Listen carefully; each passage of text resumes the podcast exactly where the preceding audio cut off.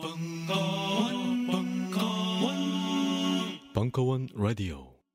안녕하세요. 용산에서 가장 믿음 가는 조립 PC 전문 업체 컴스테이션의 이경식입니다. 당장이라도 사용하고 있는 컴퓨터를 들어다 던지고 싶을 때 그럴 때를 대비해 저희 컴스테이션이 용산 선인상가 21동 1층 130호에서 기다리고 있습니다. IT 강국에 걸맞게 믿을 만한 조립 PC 컴스테이션이 신뢰를 바탕으로 그 기회를 제공해 드리겠습니다. 궁금하신 점은 문의 주십시오. 011-892-5568번입니다. 우주 최강의 만족스러운 서비스를 제공해드리는 저희 컴스테이션이 늘 기다리고 있겠습니다. 딴지스에게 F1 같은 존재, 컴스테이션은 조용한 형제들과 함께합니다.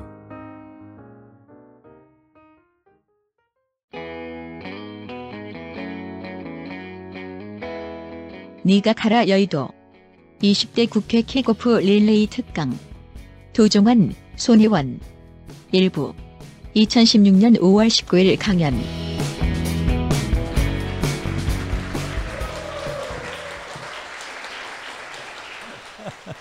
네, 여러분 반갑습니다.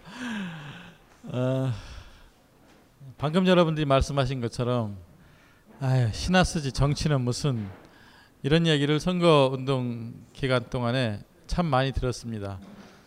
저를 걱정해 주는 표정으로 이렇게 말씀해 주시는 분들을 만났어요. 이 정도 어, 멘트는 그냥 또 그런 대로 괜찮습니다. 노골적으로 음, 심하게 욕하는 그런 어, 욕설도 어, 들어야 했고요. 또 비난 더 나아가서는 혐오 수준의 이야기 이런 것도 많이 들었어요. 머리에 똥밖에 안 드는 놈들이 무슨 뭐 이렇게 에, 정치에 대한 비난과 혐오가 아주 극단적으로 표현되는 그런 이야기들도 많이 들었습니다. 명함 돌리고 다니기 부끄럽지도 않아? 이렇게 말씀하시거나 또 연세 드신 분들은 아 싸움 좀 그만해 싸우지 마 이렇게 말씀을 하시면 처음에는 네, 경로당에서 할머니들이 이렇게 말씀하시면 경로당 유류비 저 확보하려면 싸워야 돼요. 아 시끄러. 택시 운전하시는 분이 싸우지 좀 마. 그러면 이제 택시의 권익을 위해서는 싸울 때도 있어요. 아 시끄러. 어, 나중에는 아 이렇게 하지 말아야 되겠구나. 음, 택시의 권익을 위해서 좀 싸워야 돼요. 이렇게 말을 하면 이분이 어, 그다음 다른 기사들한테 운전하시는 분들한테 전달하는 거는 내가 싸우지 말라 그랬더니 아 눈을 똑바로 뜨고 아글아글 쓰고 나한테 대드는 거야 이렇게 이제 말씀하시니까 아, 이것도 안 되겠구나. 음, 그래서 그 다음부터는 그냥 아 예 아 예 잘못했습니다. 아유 저희가 뭐 잘하는 게 있나요? 잘못했습니다. 일단 잘못했다. 정치가 잘못하고 있으니까. 또 정치가 잘못했기 때문에 정치에 대한 혐오가 음, 이런 식으로 어, 비난과 욕으로 마구 표출되니까 뭐 잘못한 게 있으니까 아, 잘못했다고 말해야 되겠다. 그리고 일단 하시는 음, 이야기들을 받아들여야 되겠다. 아, 평상시에 보고 들은 것에 의하면 정치는 잘못하고 있고 정치인들은 나쁜 사람들이고 자기 욕심 때문에 하는 사람들이고 저 먹고 살 것, 제 밥그릇 때문에 하는 사람들이라고 생각하니까 어, 그렇게 인식을 갖게 해준 정치권, 정치인들이 잘못한 거니까 예, 잘못했습니다. 잘해야 됩니다. 네, 잘해야죠. 죄송합니다. 열심히 하겠습니다. 더 잘하겠습니다. 아, 이렇게 이제 되게 인사를 하면서 돌아 나오면서 이렇게밖에 못하는 거에 대해서 좀 자괴감도 있죠. 어, 향나무는 자기를 찍은 도끼에도 향을 묻힌다는데 나는 향을 묻히지는 못하고 그냥 그냥 도끼날에 찍혀서 그냥 그 상처를 안고 아예예 예, 잘하겠습니다. 이렇게만 아, 하는 요 정도밖에 못하는 음, 이런 무능함에 대해서도 또 자책하면서 또 옆에 있는 분들한테 또 명함을 돌리고 인사를 하고 나를 알리고 그리고 어, 나를 더 자세히 알릴 수 있는 시간이 주어지기를 바라고 이러는데 아, 여성들 중에는 또는 식당에서 만난 음, 또 남자분들 중에는 이런 얘기를 합니다. 아휴 신화 쓰지 정치는 무슨 아휴 옛날이 좋았는데 옛날에는 팬이었는데 이렇게 에, 지금은 팬이 아니다. 옛날에는 당신이 쓴 시를 좋아했는데 지금은 아니다. 이런 말씀을 하시는 거죠. 그것도 그럴 수 있다고 생각합니다. 어, 시인일 때 읽었던 그 시와 시에서 받았던 좋은 영향 이런 걸 생각하면 정치라고 하는 저런 진흙탕 같은 현실에 들어가서 어, 망가질 게 뻔한데 왜 가진 것도 많으면서 권력까지 더 얻으려고 하는지 그게 그렇게 좋은지 국회의원이 그렇게 좋아요? 그, 렇게까지그 권력을 가져야 돼요? 이런 얘기들을 툭툭 던지면 또 그것도 역시 또 다 설명하지 못한 채 상처가 됩니다. 하루에도 열 번도 더 상처를 받으면서 수치보다 더 큰 책임, 모멸보다 더 큰 역할이 있다고 생각하자 하면서 다시 운동화 끈을 메고 또 옆에 식당으로 갑니다. 남들 저녁 먹는 시간에 나 저녁 먹고 있으면 안 되고 저녁 먹는 시간에 사람들이 많이 있는 식당을 찾아가서 저희를 좀 지지해 주십시오. 저희가 잘하고자 합니다. 저희가 다수가 되게 좀 해주십시오. 이러면서 인사를 하고 알리고 그리고 지지를 호소합니다. 하루 홍보를 다 끝나고 돌아오면서 정말 이렇게까지 해야 하나 하는 생각이 들 때도 없는 건 아닙니다. 그래도 정말 이래서는 안 되니까 정치가 이래서는 안 되고 이런 식으로 민주주의가 후퇴하고 야만의 사회가 되어버리고 이런 식으로 우리 사회가 후퇴하는 것을 그대로 지켜볼 수는 없기 때문에 그래 그 진흙탕 속으로 들어간다라는 생각을 하는 거죠. 그 진흙탕에 뭐하러 들어가려고 그래요? 깨끗하게 살아온 사람이 이렇게 말을 할 때 그때 그 자리에서 설명은 못했지만 마음속으로는 진흙이야말로 있는 그대로의 우리의 현실입니다. 아비기환의 현실이고 또 고통의 현실이고 눈물의 현실이고 그리고 절망의 현실입니다. 거기 들어가지 않으면 어떻게 현실을 지금보다 조금 낫게 바꿀 수가 있습니까? 집을 새로 지으려면 벽돌을 새로 찍어서 집을 새로 지으려면 손에 흙을 묻히지 않고 몸에 흙을 묻히지 않고 어떻게 새로운 집을 짓습니까? 집을 고쳐서 새로운 집으로 바꾸려면 흙먼지를 뒤집어 쓰지 않으면 어떻게 집을 고치고 새로 바꿉니까? 나 자신이 조용하고 깨끗하게 살면 흙 묻히지 않을 수 있고 먼지 투성이 속에 들어가지 않을 수 있지요. 나 자신을 지키고 나 자신이 깨끗하게 사는 건 얼마든지 할 수 있고 지금까지도 해왔어요.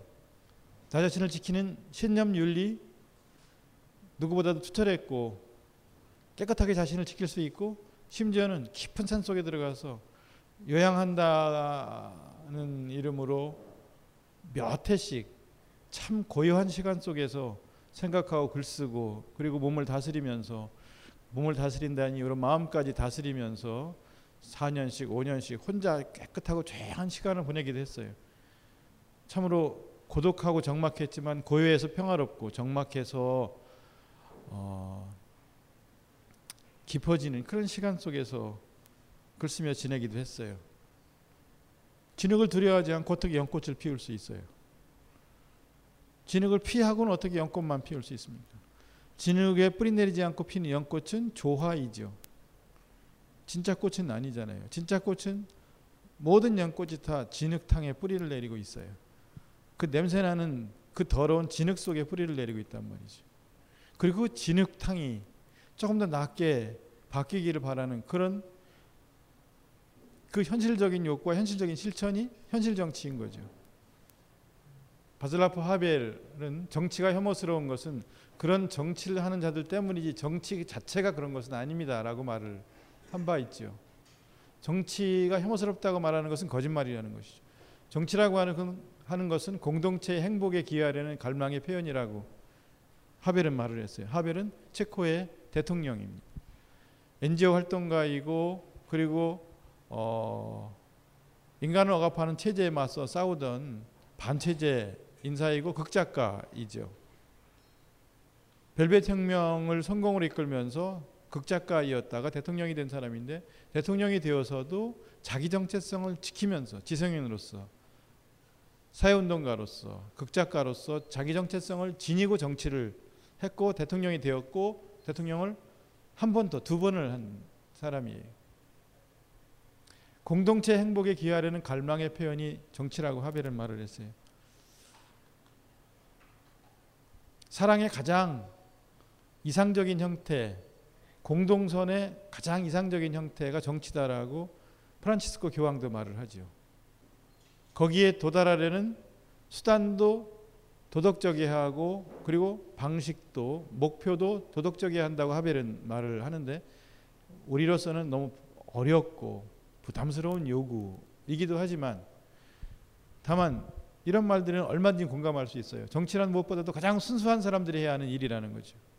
왜냐하면 그 안에 들어가면 타락하기 쉬운 구조이기 때문에 얼마든지 타락할 가능성이 있기 때문에 거래해야 되고 내 것을 내놔야 되고 타협해야 되고 그래야 조금이라도 뭔가 추구하고자 하는 것을 얻을 수 있기 때문에 기본적으로 깨끗하게 단련된 사람들이 들어가야 한다는 거죠. 그렇게 들어가도 그것을 다 지킬 수 없기 때문에 순수한 사람들이 해야 되는데 이렇게 혐오가 만연하면 정치 안 하려고 그럽니다. 깨끗한 사람들이 누가 정치하려고 그럽니까? 들어가서 흙탕물 뒤집어 쓰고 똥물 뒤집어 쓰고 욕 먹고 손가락질 받고 그런데 누가 들어가려고 그럽니까?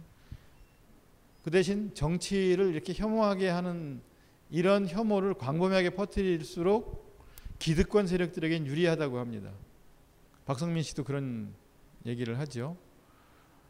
체제를 유지하고자 하는 사람들이 기득권 세력들이 정치 혐오를 광범하게 퍼뜨린다는 거예요. 그러면 본래 이런 체제가 유지되기를 바라는 사람들이 예를 들면 우리나라 같은 경우에 37%에서 40% 가까이가 있단 말이죠. 세상은 달라져야 하고 개혁돼야 하고 변화돼야 한다고 생각하는 사람들은 25, 25% 내외가 있단 말이죠. 나머지 중간층이 있는데 혐오가 광범위하게 퍼질수록 중간층은 외면하게 되는 거죠. 투표 안 하게 되고 정치에 등 돌리게 되고 이러면 고정 지지층을 많이 갖고 있는 보수층 기득권층에 유리하게 되는 거죠. 그래서 그래서 종합편성 채널 같은 데서 또는 기득권을 갖고 있는 사회 각 부문에서 정치를 외면하게 하고 혐오하게 한다는 거죠. 그것이 광범하게 퍼지면 퍼질수록 보수층, 기득권층에 유리한 거예요. 정치에 대해서 제대로 관심을 갖고 정치가 제대로 역할을 하게 하고 깨끗한 사람들이 정치에 들어가서 세상을 바르게 바꿔놓고 사람답게 살 수 있는 세상을 만들고자 하는 사람이 늘어날수록 기득권 세력들이 위협을 느끼니까 그러니까 혐오하게 만든다는 거죠. 그러면 지금 정치를 하고 있는 사람들에게도 유리하고 지금 정치를 하고 있는 기득권 세력들에게도 유리하고 체제 현 체제가 유지되는 것이 좋다고 생각하는 사람들에게도 유리하다는 거죠. 혐오가 많이 퍼질수록 그 생각을 하기 때문에 정치 혐오와 비난과 욕을 받으면서도 그걸 그냥 감수하고 모멸보다 더 큰 책임, 수치보다 더 큰 역할에 대해서 생각하는 거죠. 이 과정을 통과해야 된다고 생각하는 거죠. 그리고 그렇게 정치를 혐오하는 사람들일수록 하벨은 웃지도 않는다는 거예요. 농담도 안 하고 아이러니가 뭔지도 모르고 여러분들은 웃잖아요. 해악의 넉넉함 같은 것도 있고 풍자가 뭔지도 알잖아요. 그리고 우리가 할 수 있는 약한 자들의 저항이 한 방식이 풍자이고 해악이라는 것도 알잖아요. 근데 혐오에 익숙해진 사람들은 자신의 어리석음을 성찰할 수 없는 그런 특성을 갖고 있고 그래서 소리 지르고 과격하게 발언하고 성격도 굉장히 성마르고 그래서 수치심도 객관성도 없는 게 혐오하는 사람들의 특징이라고 바질라프 하벨은 불가능의 예술이라는 책에서 이야기를 합니다. 이 사람이 최고 대통령 하벨, 바질라프 하벨입니다. 실천 도덕으로서의 정치라는 책을 쓰, 쓰기도 했고 유명한 연설문집이 불가능의 예술이라는 연설문들 하벨 대통령의 전 세계 여러 곳에 다니면서 한 연설들을 모아놓은 책입니다. 김광규 시인은 생각의 사이라는 시에서 이렇게 이야기한 바 있습니다. 시인은 오로지 시만을 생각하고 정치가는 오로지 정치만을 생각하고 경제인은 오로지 경제만을 생각하고 근로자는 오로지 노동만을 생각하고 법관은 오로지 법만을 생각하고 군인은 오로지 전쟁만을 생각하고 기사는 오로지 공장만을 생각하고 농민은 오로지 농사만을 생각하고 관리는 오로지 관청만을 생각하고 학자는 오로지 학문만을 생각한다면 이 세상이 낙원이 될 것 같지만 시와 정치의 사이 정치와 경제의 사이 경제와 노동의 사이, 노동과 법의 사이, 법과 전쟁의 사이, 전쟁과 공장의 사이, 공장과 농사의 사이, 농사와 관청의 사이, 관청과 학문의 사이를 생각하는 사람이 없다면 다만 휴지와 권력과 돈과 착취와 형무소와 폐허와 공해와 농약과 억압과 통계가 남을 뿐이다. 이렇게 말을 한 바 있습니다. 신나 쓰지 무슨 정치는 이라고 말을 할 때 맞습니다. 그러나 시와 정치의 사이에 대해서 정치와 경제의 사이, 경제와 학문의 사이에 대해서 생각하고 고민하고 고뇌하는 사람이 없으면 이 세상은 휴지와 권력과 돈과 착취와 형무소와 폐허와 그 다음에 공해와 농약, 농약과 억압, 억압과 통계만 남을 뿐이라고 저는 생각합니다. 누군가는 시와 정치의 사이에 대해서 고민해야 하고 학문과 정치의 사이에 대해서 고민해야 하고 고민과 사이의 결과 자기 학자로서의 신념 윤리만 지키고 강단에서 깨끗하게 살 수도 있지만 책임 윤리에 대해서 한 발 더 생각하고 책임지기 위하여 사회적 책임을 다하기 위하여 정치적 책임을 지기 위하여 한 발 더 실천하는 쪽으로 몸을 옮기는 그런 그런 실천도 우리 사회는 필요하다는 거죠. 그렇게 실천하는 사람 그리고 그런 책임윤리 막스 베버가 이야기하는 그 책임윤리까지 나아가는 사람 그런 사람도 있어야 한다는 거죠.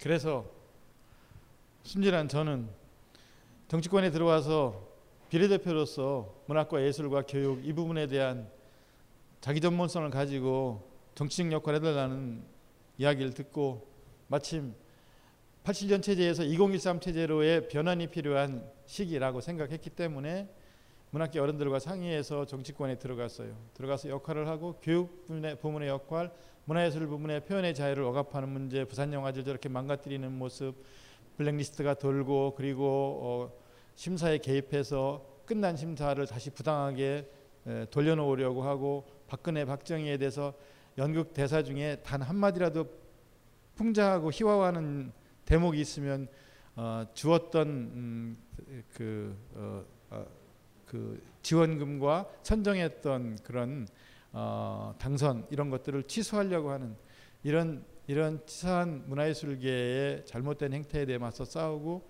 그런 역할을 하면서 또 정책 역할을 4년간 봉사로서의 역할을 끝났으니까 다, 다 했으니까 이제 거기까지만 하고 나오자고 했는데 막판에 교과서 문제가 터지면서 결국은 이 문제를 한 번 더 책임을 져야 되겠다, 되겠다는 생각을 가지고 다시 선거에 나가면서 명함을 이렇게 세 개 갖고 나갔어요.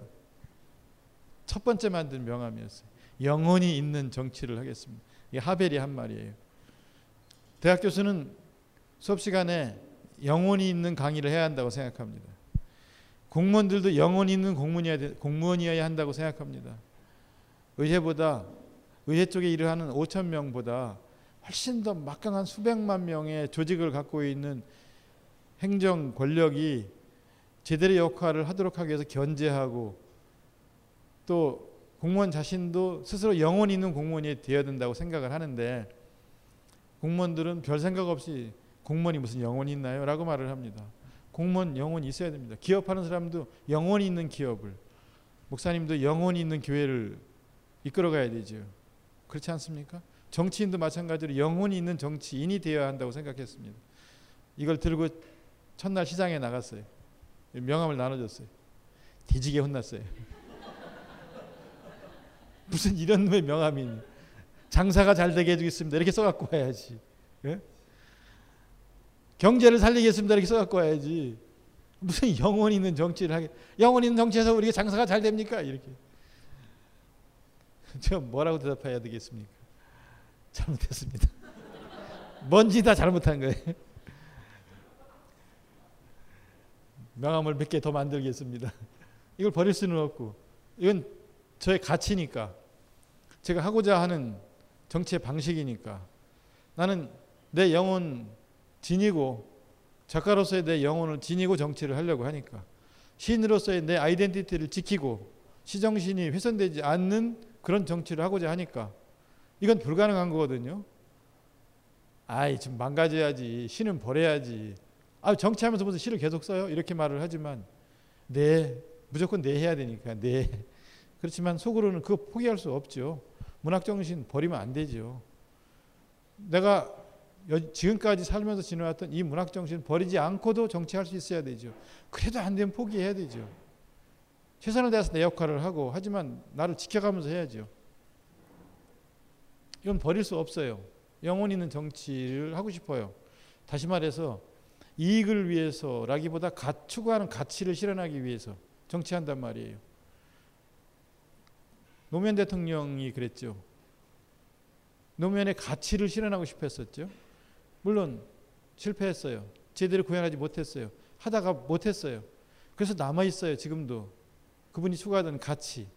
또 저는 제가 추구하는 가치가 있어요. 공통점도 있고 또 다른 점도 있어요. 정치인들도 저마다 자기가 추구하는 가치가 있고요. 또 가치지향적인 그런 삶을 사는 그런 정치인이어야 한다고 생각해요. 거기서 얻는 이익에 그리고 또 주고받고 거래해야 될 그런 이익을 위해서 정치하는 사람들도 있죠. 있어요. 있는 게 현실이죠. 그러나 이익을 앞에 놓고서 가치를 먼저 생각하는 사람도 있어야 되고 그런 사람이 저는 많아졌으면 좋겠다고 생각해요. 그래서 이걸 버릴 수는 없었어요. 더 만들려고 그러면 몇 개 더 만들죠. 도종환을 쓰십시오. 청주가 키운 도종환, 청주를 키울 도종환, 당신의 도종환 이런 걸 만들었어요. 정치인 도종환 말고 당신의 도종환으로 기억해 주십시오. 당신 옆에 있는 당신 가까이서 당신이 마음대로 갖다 쓸 수 있는 그런 정치인으로 생각해 주십시오 하는 명함 같은 것도 들고 나갔어요. 다 마음에 안 들었을 거예요. 좌우지간 민생을 살리고 경제를 살리는 일이 굉장히 중요한 일이고 그 일이 실제로 실제로 가장 많이 많은 사람들로부터 들은 이야기이기도 하고 절박한 우리 현실이기도 해요. 정말 정말 경제가 너무 어렵습니다. 장사가 너무 안 됩니다. 보십시오. 상권이 다 죽었습니다. 매출이 해마다 줄어들고 있습니다. 이거 절박한 현실이에요. 이거 위해서 일해야 돼요. 그래서 우리가 얘기하는 포용적 성장, 협력적 성장, 동반 성장, 우리 당에서 쓰는 용어로 묶어서 더불어 성장 하는 사회를 만들어야 돼요. 이 불평등을 해소하고 점점점 심, 심각해지는 이 양극화의 덫에서 벗어나기 위해서 새로운 정책을 만들어야 하고 이런 일을 할 거예요. 해야 돼요. 이거 굉장히 중요한 일이에요. 이 큰 흐름을 끌고 가지만 그러면서 또 또 역시 해야 할 구체적인 과제들도 많이 있잖아요. 소통하지 못하는 이 대통령, 무능한 정부, 그리고 무능하면서 또 오만한 그런 그런 태도로 계속 망가지고 있는 우리 사회, 우리 사회 정치, 경제, 문화 전반에 걸친 후퇴 이런 것들을 바로잡아야 하고요. 그리고 말할 수 없이 떨어진 우리 사회의 이 격, 지표로서 떨어지는 우리 사회 국격 이런 거 다 회복시켜 놔야 돼요. 나라, 살, 나라 살림 지수가 50, 22위에서 52위로 떨어졌어요. 여러분들이 아시는 것처럼 가계부채도 두 배가 늘어났죠. 그래서 한 1200조 가까이 늘어났고요. 국가 채무도 그것도 약 600조 가까이 늘어났어요. 빚더미 속에서 살고 있단 말이죠. 중요한 어떤 사안이 터졌을 때 대처하는 능력을 보면 그 정부의 실력을 알 수 있잖아요. 메르스 같은 게 터졌을 때 초기에 바로 잡지 못하고 우왕좌왕하고 어떤 특정한 쪽을 봐주려고 하고 그러다가 두 달, 석 달 사회가 온통 메르스에 꽁꽁 묶여가지고서 장사가 안 되고 바깥에 나가서 어, 밥 한 그릇 사 먹기도 좀 불편하고 힘들고 그러면서 두 달간 장사가 안 되면 두 달째 세수가 안 거치는 거죠. 거칠 것으로 예상됐던 두 달째 세수가 안 거치면 쓰려고 했던 곳에 제대로 집행이 안 되니까 예산이 집행이 안 되니까 따라 살림 엉망진창이 되는 거예요. 요즘 나는 책 추천을 하지 않는다. 그래도 이 책은 추천하지 않을 수 없다. 나는 딴지일보 읽은 척 매뉴얼의 애독자였으니까. 이웃 시민 고전은 직접 반려들어 읽는 게 가장 좋다. 그게 여의치 않으면 너부리의 읽은 척 매뉴얼을 읽어라. 읽은 척 매뉴얼은 고전들의 뒤틀린 소개이자 색다른 비평일 뿐만 아니라 그 자체로 고전과 맞먹는 유사 고전이다. 고종석 그는 딴지일보 역사를 통틀어 가장 딴지적 글쟁이다. 김어준 고전이 얼마나 재밌는가를 은하계에서 가장 재밌게 설명하는 책. 딴지 편집장 너브리의 고전문학 읽은 척 매뉴얼. 아직 고전을 모르는 분들께 그리고 이미 고전을 알고 있는 분들께도 강력 추천합니다. 지금 바로 전국 서점에서 만나보세요. 딴지 마켓에서 구입하는 분께는 저자 사인본을 배송해 드립니다.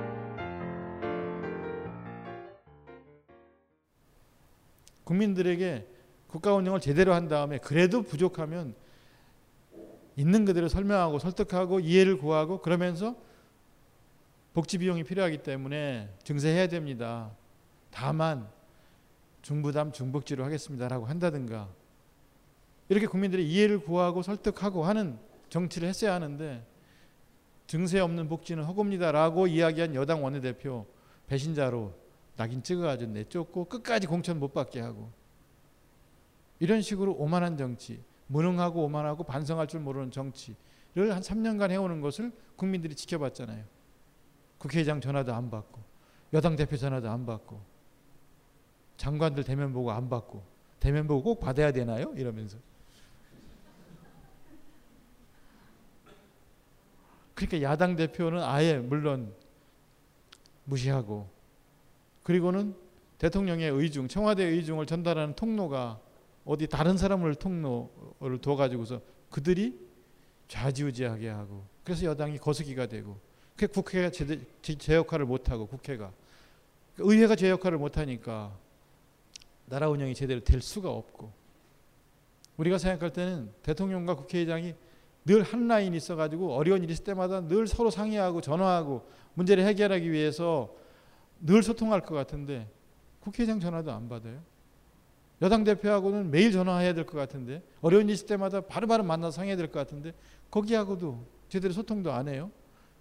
야당하고는 물론 말할 것도 없고 이렇게 나라를 제대로 운영하지 못하는 것을 오랫동안 지켜봤어요.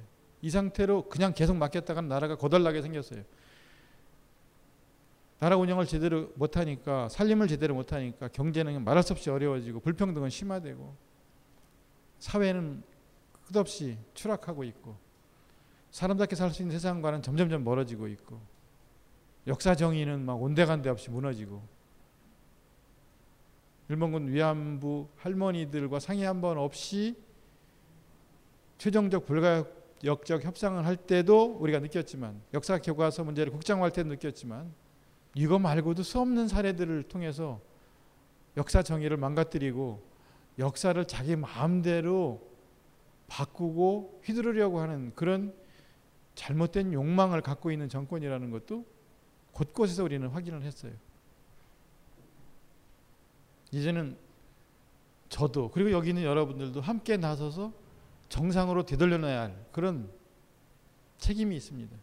우리 사회를, 경제를, 문화를 언론을 정상으로 되돌려 놓아야 할 정말 비정상의 정상화가 필요한 때가 되었어요. 물상식의 상식화. 이렇게 바꿔놓아야 할 비논리와 비합리의 합리적인 선택. 이렇게 돌려놓아야 할 책임. 이런 책임이 우리 앞에 놓여 있어요. 선거운동 하면서 저희 지역에서는 모든 예비 후보들이 후보들이 아침마다 사거리에 서서 출근하는 시민들에게 머리가 땅에 닿도록 절하면서 인사를 하는 출근 인사, 퇴근 인사가 있습니다. 그래서 절만합니다. 여기다 이렇게 앞에다 이름을 크게 써 붙여 들고 이걸 들고 수없이 질주하는 차량을 향해서 출근하는 시민들을 향해서 절을 합니다. 그 절을 할 때 절을 할 때 그냥 그 처음엔 그냥 이렇게 50번, 100번, 200번 절을 하다가 저는 떠오르는 아침 해를 보면서 짧은 기도 한 줄씩 하자라고 생각하면서 인사 절을 했어요. 제가 꼭 이기게 해주십시오. 이렇게 절하지 않았어요. 저 꼭 당선시켜 주십시오. 이렇게 절하지 않았어요. 상식이 몰상식을 이기게 해주십시오. 이렇게 저, 절을 했어요. 합리적인 사람이 다수가 되게 해주십시오. 하고 절을 했어요. 공정한 사람이 다수가 되게 해주십시오. 정의로운 사람이 다수가 되게 해주십시오. 내가 이기게 해달라고 하지 않고 합리적인 사람이 제발 좀 다수가 되게 더 많게 좀 해달라고 그랬어요. 불평등보다는 평등, 분열보다는 화합, 전쟁보다는 평화를 사랑하는 사람이 다수가 되게 해주십시오. 그렇게 하고 고개 숙여 절을 했어요. 국회에서 일을 하면서 지난 3년 동안 박근혜 정부 3년 동안 가장 힘들었던 거는 세상은 진보적인 사람도 있고 보수적인 사람도 있어요. 중도적인 사람도 있고 어차피 그런 사람도 구성되어 있고 그런 사람들 대변하는 사람들이 국회에 와 있고요. 그런 사람들의 이해와 요구와 입장과 욕망을 대변하는 일을 하면서 대신 싸우다 보니까 늘 싸우는 모습만 보이죠. 그럼 대신 싸우면서 갈등을 이미 전제로 한 시스템이 정치이니까 그 갈등을 기본으로 깔고서 일을 하되 그 갈등을 잘 관리하는 일이 정치니까 갈, 갈등을 잘 관리해서 유익한 결론에 이르게 하는 게 정치력이니까 그 갈등들을 담대하게 잘 관리하는 사람이 정치인이니까 그런 일들 잘 할 수 있게 되기를 바라면서 진보도 있고 보수도 있고 중도도 있는 거지만 태도가 합리적이면 좋겠다는 생각을 했어요. 태도가 합리적이면 대화가 되니까. 어쨌든 어떤 문제를 갖고 어떤 법을 갖고 대화를 할 수 있으니까. 그래서 그 사람이 설령 보수적인 사람이라 하더라도 유승민 대표 보수적인 사람이에요. 사드 배치 적극 주장하는 사람이에요. 저하고는 입장이 달라요. 사드 배치에 대해서 저는 완전 다른 생각을 갖고 있어요. 그렇지만 그 사람 태도가 합리적이에요. 그럼 그 사람하고는 얼마든지 이야기할 수 있다고 생각해요. 저는. 일단 논의를 할 수 있잖아요. 서로 자기 얘기를 갖고 주장할 수 있고 양보할 수 있잖아요. 그래서 어떤 결론을 향해서 시간이 걸리면 시간이 걸리는 대로 끝없이 논쟁하고 논의하고 토론하면서 어떤 결론을 만들어 갈 수 있잖아요. 그래서 진영 장관 같은 사람들 노인연금 지켜야 된다고 이게 공약이라고 이야기하다가 결국은 장관직을 다 수행 못하고 그만두고 나왔죠. 생각은 다를 수 있지만 태도가 합리적이면 온건하고 합리적이면 전 좋다고 생각하고 이렇게 합리적인 사람이 중도 좌든 중도 우든 합리적인 사람이 다수가 되는 의회, 다수가 되는 사회가 되었으면 좋겠다고 생각을 많이 했어요. 극단적인 사람들이 주변화하면서 합리적인 사람들이 다수가 되는 사회 그런 정치만 돼도 참 좋겠다는 생각을 했어요. 여당에 그런 사람들이 있으면 참 좋을 것 같은데 여당에서 그런 사람들 찍어내더라고요. 여당에서 배신자로 낙인 찍고 찍어내고 공천 안 주고 그러니까 합리적인 사람이 설 자리가 없어지는 거죠. 그러니까 대화가 실종돼요. 그러니까 갈등이 관리가 잘 안 되는 거죠. 그래서 선거 가서 운동하면서 합리적인 사람이 제발 다수가 되게 해주십시오 하고 기도했어요. 한 줄짜리 기도를 하면서 저를 100번, 500번, 1000번 그렇게 하면서 수많은 사람들을 만나면서 선거운동 과정이 참으로 큰 공부라는 걸 알게 되었어요. 이거 참 끝없이 머리 숙이고 끝없이 경청하면서 끝없이 겸손해지면서 끝없이 끝없이 합리적인 자세를 잃지 않으면서 균형을 잃지 않으면서 일을 해나가는 이거야말로 참 큰 공부다라는 생각을 했어요. 한쪽으로는 참 욕을 많이 먹었지만 한쪽으로는 이것도 큰 공부다라고 생각했어요. 그래서 남들이 생각할 때는 참 불가능하다고 생각하지만 그리고 내가 생각하는 이런 식의 정치, 내가 생각하는 이런 식의 세계관 이런 것들이 전혀 정치인 같아 보이지 않지만 바로 그런 정치, 비정치의 정치, non-political politics, 비정치의 정치라고 부르는 전혀 정치인 같아 보이지 않는 정치를 하는 그런 정치인도 있을 필요가 있다고 생각했어요. 저는 이렇게 하려고 그래요. 전혀 정치인 같아 보이지 않고 어째 하는 짓이 아직도 제가 출마 기자회견을 어, 도청 기자실에서 기자실에서 발표를 했을 때 첫 번째 손 들고 기자가 한 이야기는 뭐냐면 백면 서생 같아요. 아 이래가지고 어떻게 정치하려고 그러세요? 아 지역에 지금 일이 얼마나 많은데 지역에 관한 얘기는 별로 없고 뭔 이렇게 형이상학적인 얘기만 있습니까? 큰일 났네요. 이렇게 걱정을 하더라고요. 그렇죠. 전혀 정치인 같아 보이지 않는 거죠. 그런데 300명 중에 이런 사람들 몇 명 있었으면 좋겠다고 생각해요. 그걸 저는 비정치의 정치라고 하벨이 이야기한 그 정치 그렇게 개념화하고 그런 사람도 있어야 된다고 말씀을 드리고 싶은 거예요. 그리고 이런 식으로 하는 정치 아무것도 못 이루고 불가능하고 안 될 거라고 얘기하는 사람이 많아요. 해봐. 들어가 실제로 해봐. 그게 되나. 지역구 맡아봐. 그게 되나. 안 될 가능성도 많지요. 실현되지 않을 가능성도 많아요. 그런데 그것을 하벨은 불가능의 예술, The Art of Impossible이라고 The Impossible. 불가능의 예술로서의 정치. 불가능하다고 보여지지만 불가능하다고 해서 끝까지 포기하지 않는 그런 정치.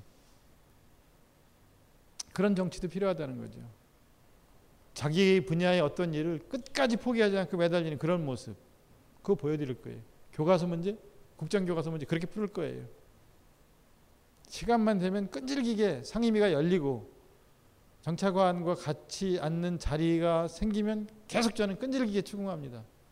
지난번 44억 예비비 5월 30일까지 의회 보고하겠다고 했는데 보고했습니까? 지난번에 며칠 전에 또 물었어요. 국사 편찬위에 17억 준 거 어떻게 했습니까? 지금 기재부에 보고했습니까? 보고했으면 자료 갖고 오십시오. 그때는 예비비 44억 몰래 쓴 거 그거 내역 보고 안 했거든요. 예비비기 때문에 보고 안 한다 그러면서 그냥 지난해 국정교과서 만드는데 들어가는 돈 44억 아, 그렇게 안 들어가는데 그 돈 쓰고 국회에 보고 안 했어요 내역을. 내년 5월 말까지 하겠습니다. 그랬어요. 근데 저는 기억하고 있어요.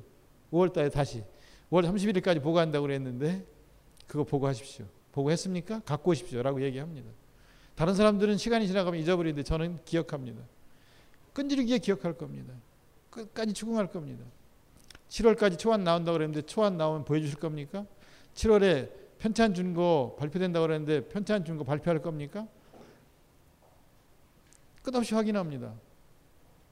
내년에 교과서가 만들어지면 어떻게 할 것인가 이런 거 지금 대안을 만들어야 됩니다. 물론 가장 확실한 대안은요. 이렇게 의회에서 끝없이 물고 늘어지고 하지 않고 또 20대 때 낸 국정 교과서 금지법 즉 교과서 다양성 보장에 관한 법률을 20대 국회가 5월 말로 끝나면 6월 달에 바로 또 낼 겁니다. 국정 교과서 금지법, 친일교육 금지법 이렇게 또 낼 거예요. 가장 확실한 방법은 2017년 내년 연말에 정권 교체를 하면 있잖아요.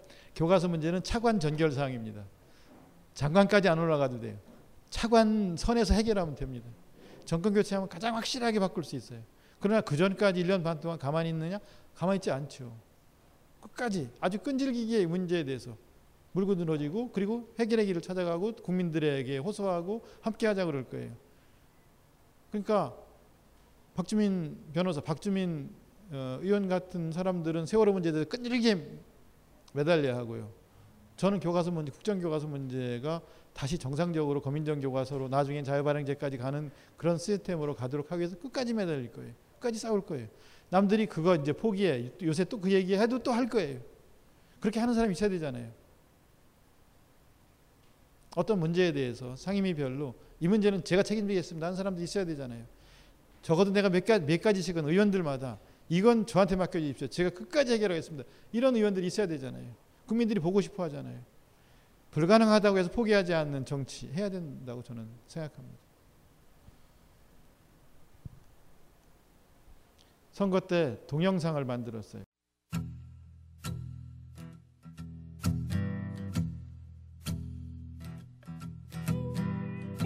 저것은 별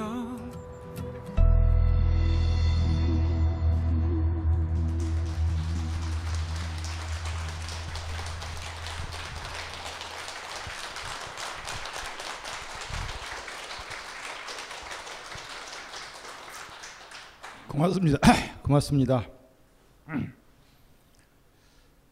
저는 여러분들을 사랑합니다. 이 나라를 사랑합니다. 사람들을 사랑합니다. 그 사람들에게서 무수히 상처받습니다. 그래도 사람들을 사랑합니다. 그것이 제 운명입니다. 니체는 짜라투스트란 이렇게 말했다 해서 오라 운명이여 나는 너를 사랑하겠다 이렇게 말을 했습니다. 나도 그렇게 말합니다. 오라 운명이여 나는 너를 사랑하겠다. 고맙습니다.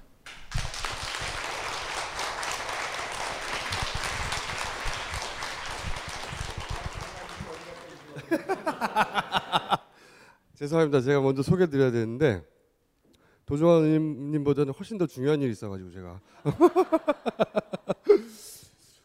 어, 제가 정청래 의원이 요새 뭘 하고 있냐면요.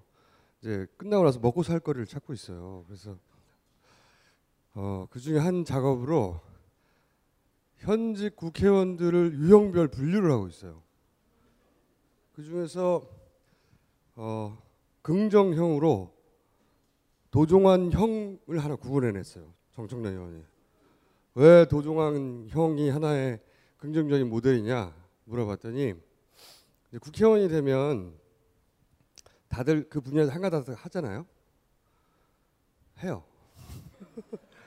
해서 그 분야에 왔단 말이죠. 그래서 제일 먼저 국회에 들어오면 자기가 얼마나 훌륭한 사람이었었는지 사회에서 그래서 그 훌륭한 점 때문에 자기가 국회의원이 됐다는 걸 끊임없이 강조한대요.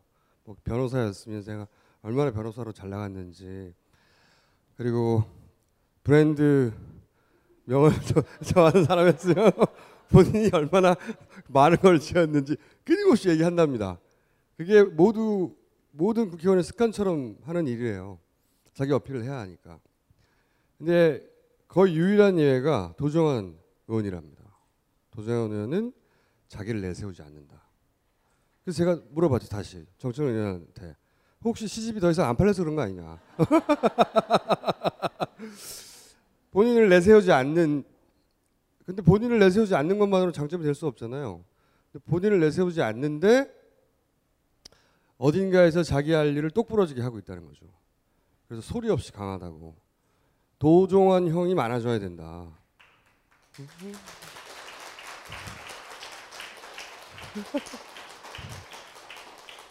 어, 라며 극찬을 한 유형. 예, 그래서 형의 이름을 붙인 거예요. 이런 형을 도종환 형이라고 부르기로 한다. 라며 어, 자기 분류를 이렇게 해낸 자기를 칭찬했죠, 물론. 정청래 의원은 어, 개인적으로는 어, 20대 국회에서 가장 기대하는 국회의원 중에 하나입니다. 누가 뭐래도 국정교과서 관련해서 그 사안을 수면 위로 끌어올려서 이만큼 끌고 온 사람은 아무도 몰랐는데 도정환 의원 혼자 한 거예요. 사실상 혼자 하신 거죠. 네. 혼자 하신 거예요. 사실상 아무도 어떻게 이 일을 풀어야 될지 모를 때 그 국정교과서를 싸그리 다 읽어보셨어요. 딱히 할 일이 없으셨나 보죠. 그걸 정말 꼼꼼히 다 읽어보시고 비교해서 잘못된 점을 찾아서 수면 위로 끌어올리고 대중들에게 알리고 그 문제를 이렇게 이슈화시킨 거는 혼자 하신 일이에요. 사실상 조용히 소리 없이 강하다니까요. 20대 국회에서 기대가 크고요. 그리고 한 가지 바람이 있다면 앞으로 좀 소리를 내라. 응? 나 이런 거 하고 있다고. 나 이렇게 잘하고 있다고 좀 자기 광고 좀 해줬으면 좋겠어요. 파파이스에 나오기 전까지만 하더라도 사람들이 뭘 하는지 잘 몰랐어요. 그죠? 오로지 파파이스 덕분입니다. 그래서 앞으로는 좀 자기 자랑 좀 해줬으면 좋겠다. 정청래 의원을 보세요. 한 게 뭐 있다고 그분이 무슨 말로 다 했잖아요.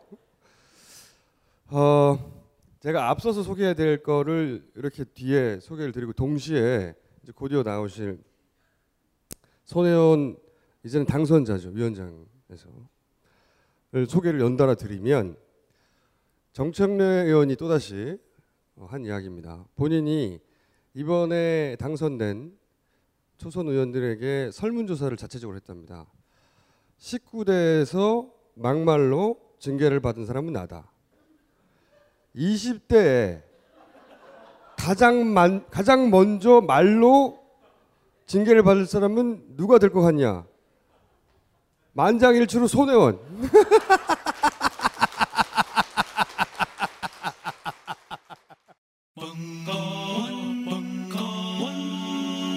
Tokawan Radio.